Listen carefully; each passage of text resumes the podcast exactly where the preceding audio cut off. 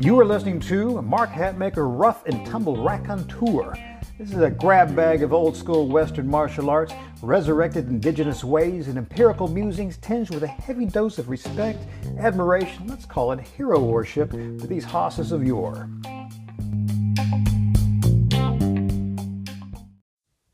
Hey crew, this is Mark Hatmaker coming to you from the Comancheria. Hey, today let's talk about some knife fighting. Let's talk about tomahawk fighting. Let's uh, talk beyond the edge. Let's get into some historical weeds and make sure we get our heads on straight about uh, this fascinating arena. Now, usually when one thinks of knife fighting or tomahawk fighting, usually the mind drifts to uh, like a facsimile of a tit for tat uh, sword adaptation or cobbled together sets purporting to be, well, this is gather around, this is how it's done, man. Uh, well, this kind of, sort of, but not really fencing misses the mark by far. Usually, this is a add-on templates uh, from uh, later times. Um, uh, this thinking is the weapon before the horse territory. By that I mean we often become weapon focused, we tunnel on the implement, and often fail to see that in the beginning of man's adoption uh, uh of any tool, there was an intent problem to be solved, and the tool was developed to resolve this uh, problem or exercise this intent. Okay, if that sounds like gobbledygook, stay with me here. That is, uh, there was more along. I need to accomplish so and so task. How can I effectively do this with what is at hand? You know, hence, you know, whether we're going from Stone Age uh, implements, uh, you know, then we gradually move forward to the wonderful tool things we see today on Blade Masters or some other uh, reality show. Uh, like I said, right now, often though, we think we have this tool in hand and we grab the, the coolest, greatest thing ever, whether it's a, a, blade, a tomahawk, or any other weapon, and we start thinking, well, I can do this with it, I can do that with it, I can flip it around this way, I can do this and end up in this endless drum majorette iterations of things, which is closer to choreography than actual tool use. For example, if I grabbed a, a carpenter's hammer, or let's say we'll use a framing hammer uh, uh, or a, finish, a finishing hammer. It doesn't matter. Well, it does if depending on what, what kind of uh, work you're going at. But I wouldn't want to flip this around and say, I could do this with it. I could hit to the end with it. I could use the shaft with it, and, and name all these iterations and come up different ways. It actually comes down to going, no, there's a few things you're supposed to do just really damn well with it, and you don't need to be flipping this thing around and having all these tit for tat iterations with it, just find how to work it most effectively, get there firstest and bestest with the mostest. And after that, the carpenter's really looking at the wood, the grain of the wood, and what kind of wood are we working on? What's the angle we're working at here? It's really what's beyond this hammer, beyond this edge. Let's give a Plains uh, a knife fighting example of beyond the edge. Uh, we're going to now look to an eyewitness account of a Lakota buffalo hunt, as witnessed by uh, Francis Parkman uh, during his tour uh, across the plains. Again, whenever we're talking, we're, we're fortunate to have Francis uh, Parkman's work still extent because we got a wonderful historian, but also a guy who lived at that time and actually made these tours. So he's just not going back and writing of you know years distant and going, you know, this is what we what I found and researched. This guy was in it. Now, be advised the extract is of its time, and his use of descriptors is no longer palatable, but no, he's calling it like he saw it. Quote Many of the Indians rode at full gallop toward the spot. We followed at a more moderate pace and soon uh, saw the buffalo lying dead on the side of the hill. The Indians were gathered around him, and several knives were already at work. These little instruments were plied with such wonderful address that the twisted sinews were cut apart. The ponderous bones fell asunder as if by magic, and in a moment the vast carcass was reduced to a heap of bloody ruins. The surrounding group of savages offered no very attractive spectacle to a civilized eye. Some were cracking the huge thigh bones and devouring the marrow within. Others were cutting away pieces of the liver and other approved morsels and swallowing them on the spot with the appetite of wolves. The faces of most of them, besmeared with blood from ear to ear, looked grim and horrible enough. My friend the White Shield proffered me a marrow bone so skillfully laid open that all the rich substance within was exposed to view at once. Unquote. Okay, now I want to call attention to the phrase within it. It says several knives were already at work. Okay, continue on in that same sentence. These little instruments were plied with such wonderful address that the twisted sinews were cut apart. The ponderous bones fell asunder as if by magic, and in a moment the vast carcass was reduced to a heap of bloody ruins. Unquote. So, this is a telling observation of facile use of so called little instruments because it calls attention to the fact that often plains inhabitants used either made knives, that is, uh, uh, blades of stone or bone or, or, bone or cast off iron, or trade knives, that is, knives that were bartered for from the Anglos going west. And these knives were considered of far inferior quality by design. Because they don't want to give these wicked savages uh, the good stuff. So again, these blades were considered subpar and only suitable for trade with, again, Parkman's word, savages.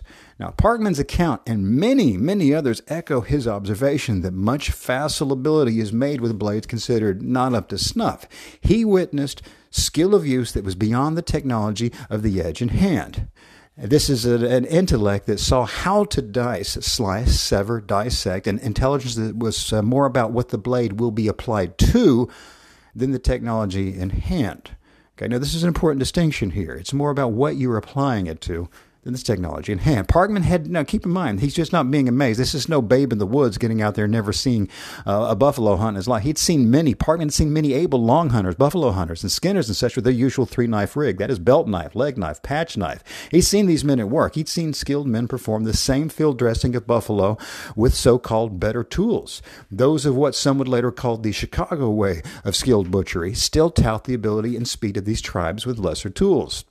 There's tons of accounts of these Lakota uh, buffalo hunts. The Comanche hunts are even more uh, speedily done with uh, and with greater uh, with uh, facile address, as uh, one author author puts it. It's astonishing. They're all going. They're amazed what's being done so quickly with implements that they find fumbly and would rather not use at all. Now, what we witness with Plains knife work is akin to the complete and utter creativity and utility that was put into the buffalo itself. Almost every aspect of the buffalo was used at the same time, that knife knew how to address the uh, issue at hand. All the more so whenever you came to warfare, knowing how to look at a human body and actually go to address with it. You take the resource you have, the plains knife, and find every possible manifestation of use, even with what in many cases would be considered a lesser tool. Plains knife use is less about the tool itself than it is about the pragmatic know how of just where to insert, slice, hack, tear, approach, grip, flip, heel back, thumb down, twist, tuck, and all the other subtle ways of making full and complete use of a single knife. And so little of that use is reflective of the mono e mono dueling approach transported with the Toledo uh, steel mindset we saw uh, later, uh, later on as it's coming across the pond here. Necessity, creativity, and survival forged this approach. Necessity, creativity, and survival created an astonishing font of bladed wisdom. These tactics were designed to work with lesser blades and thus they work beautifully with our modern cutlery. So even if we'd go improvised, even if we had to pick up a ballpoint pen uh, in the uh, airline cabin because we're not allowed to carry uh, a knife aboard, and that's saying if the, if the uh, horrible contingency of something was going down, you would still be able to wield this with some sort of facility without running yourself through these long John Wickian choreographed movements. You're going to find what is the meanness, the go-ness of the entire thing. Now, those of us who have uh, attended uh, some of our boot camps where we do Plains knife work. Uh, there's an emotional they can vouch for it. It's not something you can really get across with uh, a podcast or an article or even a video. The emotional content that is occurring there. I mean, yes, there is technique and tactic to it, but often is less about that than it is about the attitude, the spirit, the ferocity of what's going on. Now, and being able to do this with lesser material, it calls to mind to uh, Seneca's observation, quote, uh, he is the great man who uses the earthenware dishes as if they were silver, and he is equally great if he uses silver as if it were earthenware, unquote. In other words, you don't alter your tactics for what's in the hand. You're seeing what's before you, what is beyond the edge, and how to attack that. Plains knife work is silver-plated earthenware and well worth resurrecting.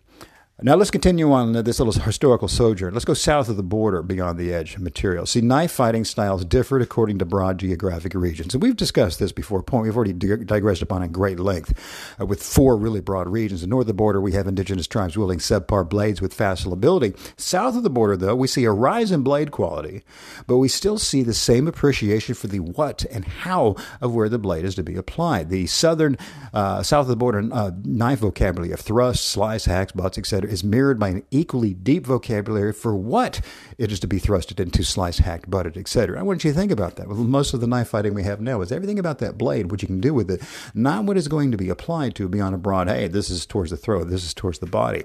This vocabulary is just as rich as to what you're entering with and how you're entering with it.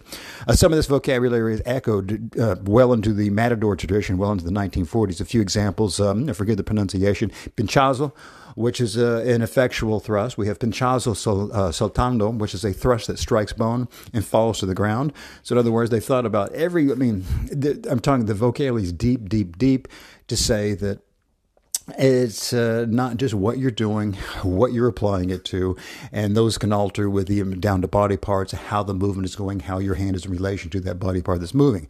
Uh, of course, the worst insult of, uh, of all the time in this was pistola, which implies that the knife wielder is so inept that they would be better off killing with a firearm than a blade. Uh, let's go. Uh, we've been talking knives. I said something about tomahawks up front. Let's go with that. Tomahawks and axes, uh, beyond the edge material here. This beyond the edge wisdom is found in this swinging edge as well, be that a tomahawk, a boarding axe, a broad axe, or a bottle, uh, battle axe. Now, we've already belabored how any knowledgeable axe wielder worth their salt hangs their axe and tests it with a single line of twine to truly know the set. If you've uh, been exposed to our uh, material in our DVD Battle Axe Secrets, available at our store, extremeselfprotection.com, you'll see there's so much more going on with an axe than uh, I mean almost anyone worth their any uh, lumberjack would look at most of us and just laugh. It's just not the speed or the rate of work. Sometimes you can just look at someone pick up an axe immediately and go, you don't know what you're doing, or you think you know what you're doing, or you're swinging it because uh, you just you just saw it on TV. And this this ain't it. Uh, but again, battle axe secrets for the real deep in the weeds material for there. But let's. Uh, move on to something that we didn't cover on that. We'll call it uh, Beyond the Edge, seeing limbs. Just as earlier cultures had at least rudimentary butchery skills that allowed for basic knowledge of where to joint, separate, divide, and sunder a formerly living carcass, lumberjacks, woodsmen, hell, any homesteader who had to cook or keep warm knew how to see a tree. Let's have a thought experiment right now. Say we're, uh, we're, out in the woods, uh, and uh, I've, uh, I've asked you to approach two trees to chop them both down and limb them for me. Then section them for the stove. One tree is a conifer, the other is a deciduous, that is a broadleaf tree. Would your tactics change according to the tree? Now, when I ask most people this question, you, you sense a trap is up and you become, I don't know, maybe Hatmaker. What are you what are you on to here? If I hadn't asked about the tactic, most would just chop willy nilly at both trees with no difference in approach. That same answer, though, asked of a frontier woodsman, would be answered, Why, of course there's a difference. You calling me a fool? And what would this differing strategy be, you might ask? Well, uh, according to these beyond the edge people who see it's more it's not necessarily the tool it's what's before the tool the answer is reaction wood. See, protruding limbs require bolstering to remain in fixed position. Okay, so um, uh, a sort of botanical engineering uh, prowess. Most limbs do not grow willow like and sag. Most are these uh, fixed, sturdy limbs of uh, tree climbing fun, right? You can reach up and you do a pull up off of a tree limb. And that requires a bit of engineering to keep that thing in place because they're not attached on the other side like a rider lung. Uh, conifers and deciduous, aka uh, broadleaf trees, use two different strategies to support limbs. There are only two ways for trees to approach this engineering feat. One, they can bolster more support wood or material above the branch that is pulling the branch uh, upward. This is called tension wood in arbor science. Or two, they can deposit more structure beneath the branch and push it into a fixed position, and this is called compression wood. So you've got tension wood is pulling upward, or compression wood is somewhat pushing into it. Broadleaf trees use a tension wood strategy, and conifers a compression wood strategy. On our next forest walk, we can recognize these strategies in a heartbeat by noticing these slight bulges above or below branches where uh, they join the trunk. So our wise axe swingers and limbers of trees do not need the extra work of cutting through thicker, more bolstered wood fibers. So when approaching a broadleaf, they see it as a below the branch approach, uh, which is away from the tension bulge and above the limb strategy for the conifer. I mean, this same reading of trees and limbs and tension wood is applies through hacking through a jungle, blazing a trail, reading the bulges and swinging accurately. I mean, you see people ha- moving through the forest and hacking willy nilly with a machete uh, to blaze a trail. These, uh, whether it was in the Cumberland uh, Trail or down in the Amazon or along the Congo River, these wise people knew which sort of species they were looking at, knew which way they're going to be. Is it going to be a hit from hack from above or hack from b- uh, below to cut down on the amount of work that's going to be done? Now, beyond the edge, be it wielding knife, axe, hawk, or any other bladed implement, those before us, before the era of weapon tunneling, possessed many complementary skills. And I mean that complementary not just in the sense, oh, nice job. I mean that skills that were adjunct to what's going on that allowed them to bring more to bear, more wisdom to the tool in hand. Butchering strategies are copious, wood reading strategies equally so. The eyes that can read these terrains both After all, uh, both of these are living tissues. The, the the animal body, the human body, the the the the the, the plant body. Anyone can read these tissues better can better wield the tool in hand, be that to build a fire, to joint a deer, or to unlimb an opponent Viking style. There is far more beyond the edge than there is actually in the edge itself. Now, for more on old school edge work, uh, see our black box volumes. We've got tons of uh, tomahawk stuff strewn out through there. Matter of fact, our current volume, uh, as of the month of May, is pirate boarding axe tactics there. So that's the entire volume. That's what we're talking about. Obviously, I'd steer you towards the uh, uh, our battle axe secrets if you run more in the weeds with a much larger tool there. Uh, I would just you know, please have a look at our browser store, extremeselfprotection.com, or you know, like, support, share the podcast, or take a look at our blog, Indigenous Ability, where we've got, I'm talking literally thousands of pages of uh, such material. I hope you enjoy this little sojourn to the past and arbor science. Have a good one, crew.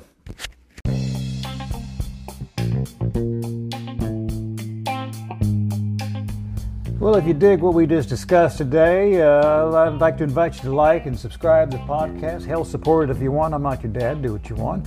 And if you're a glutton for punishment, uh, just visit our website, extremeselfprotection.com. You'll find links to the blog, all of our products, and hundreds and hundreds and hundreds of more pages of like musics.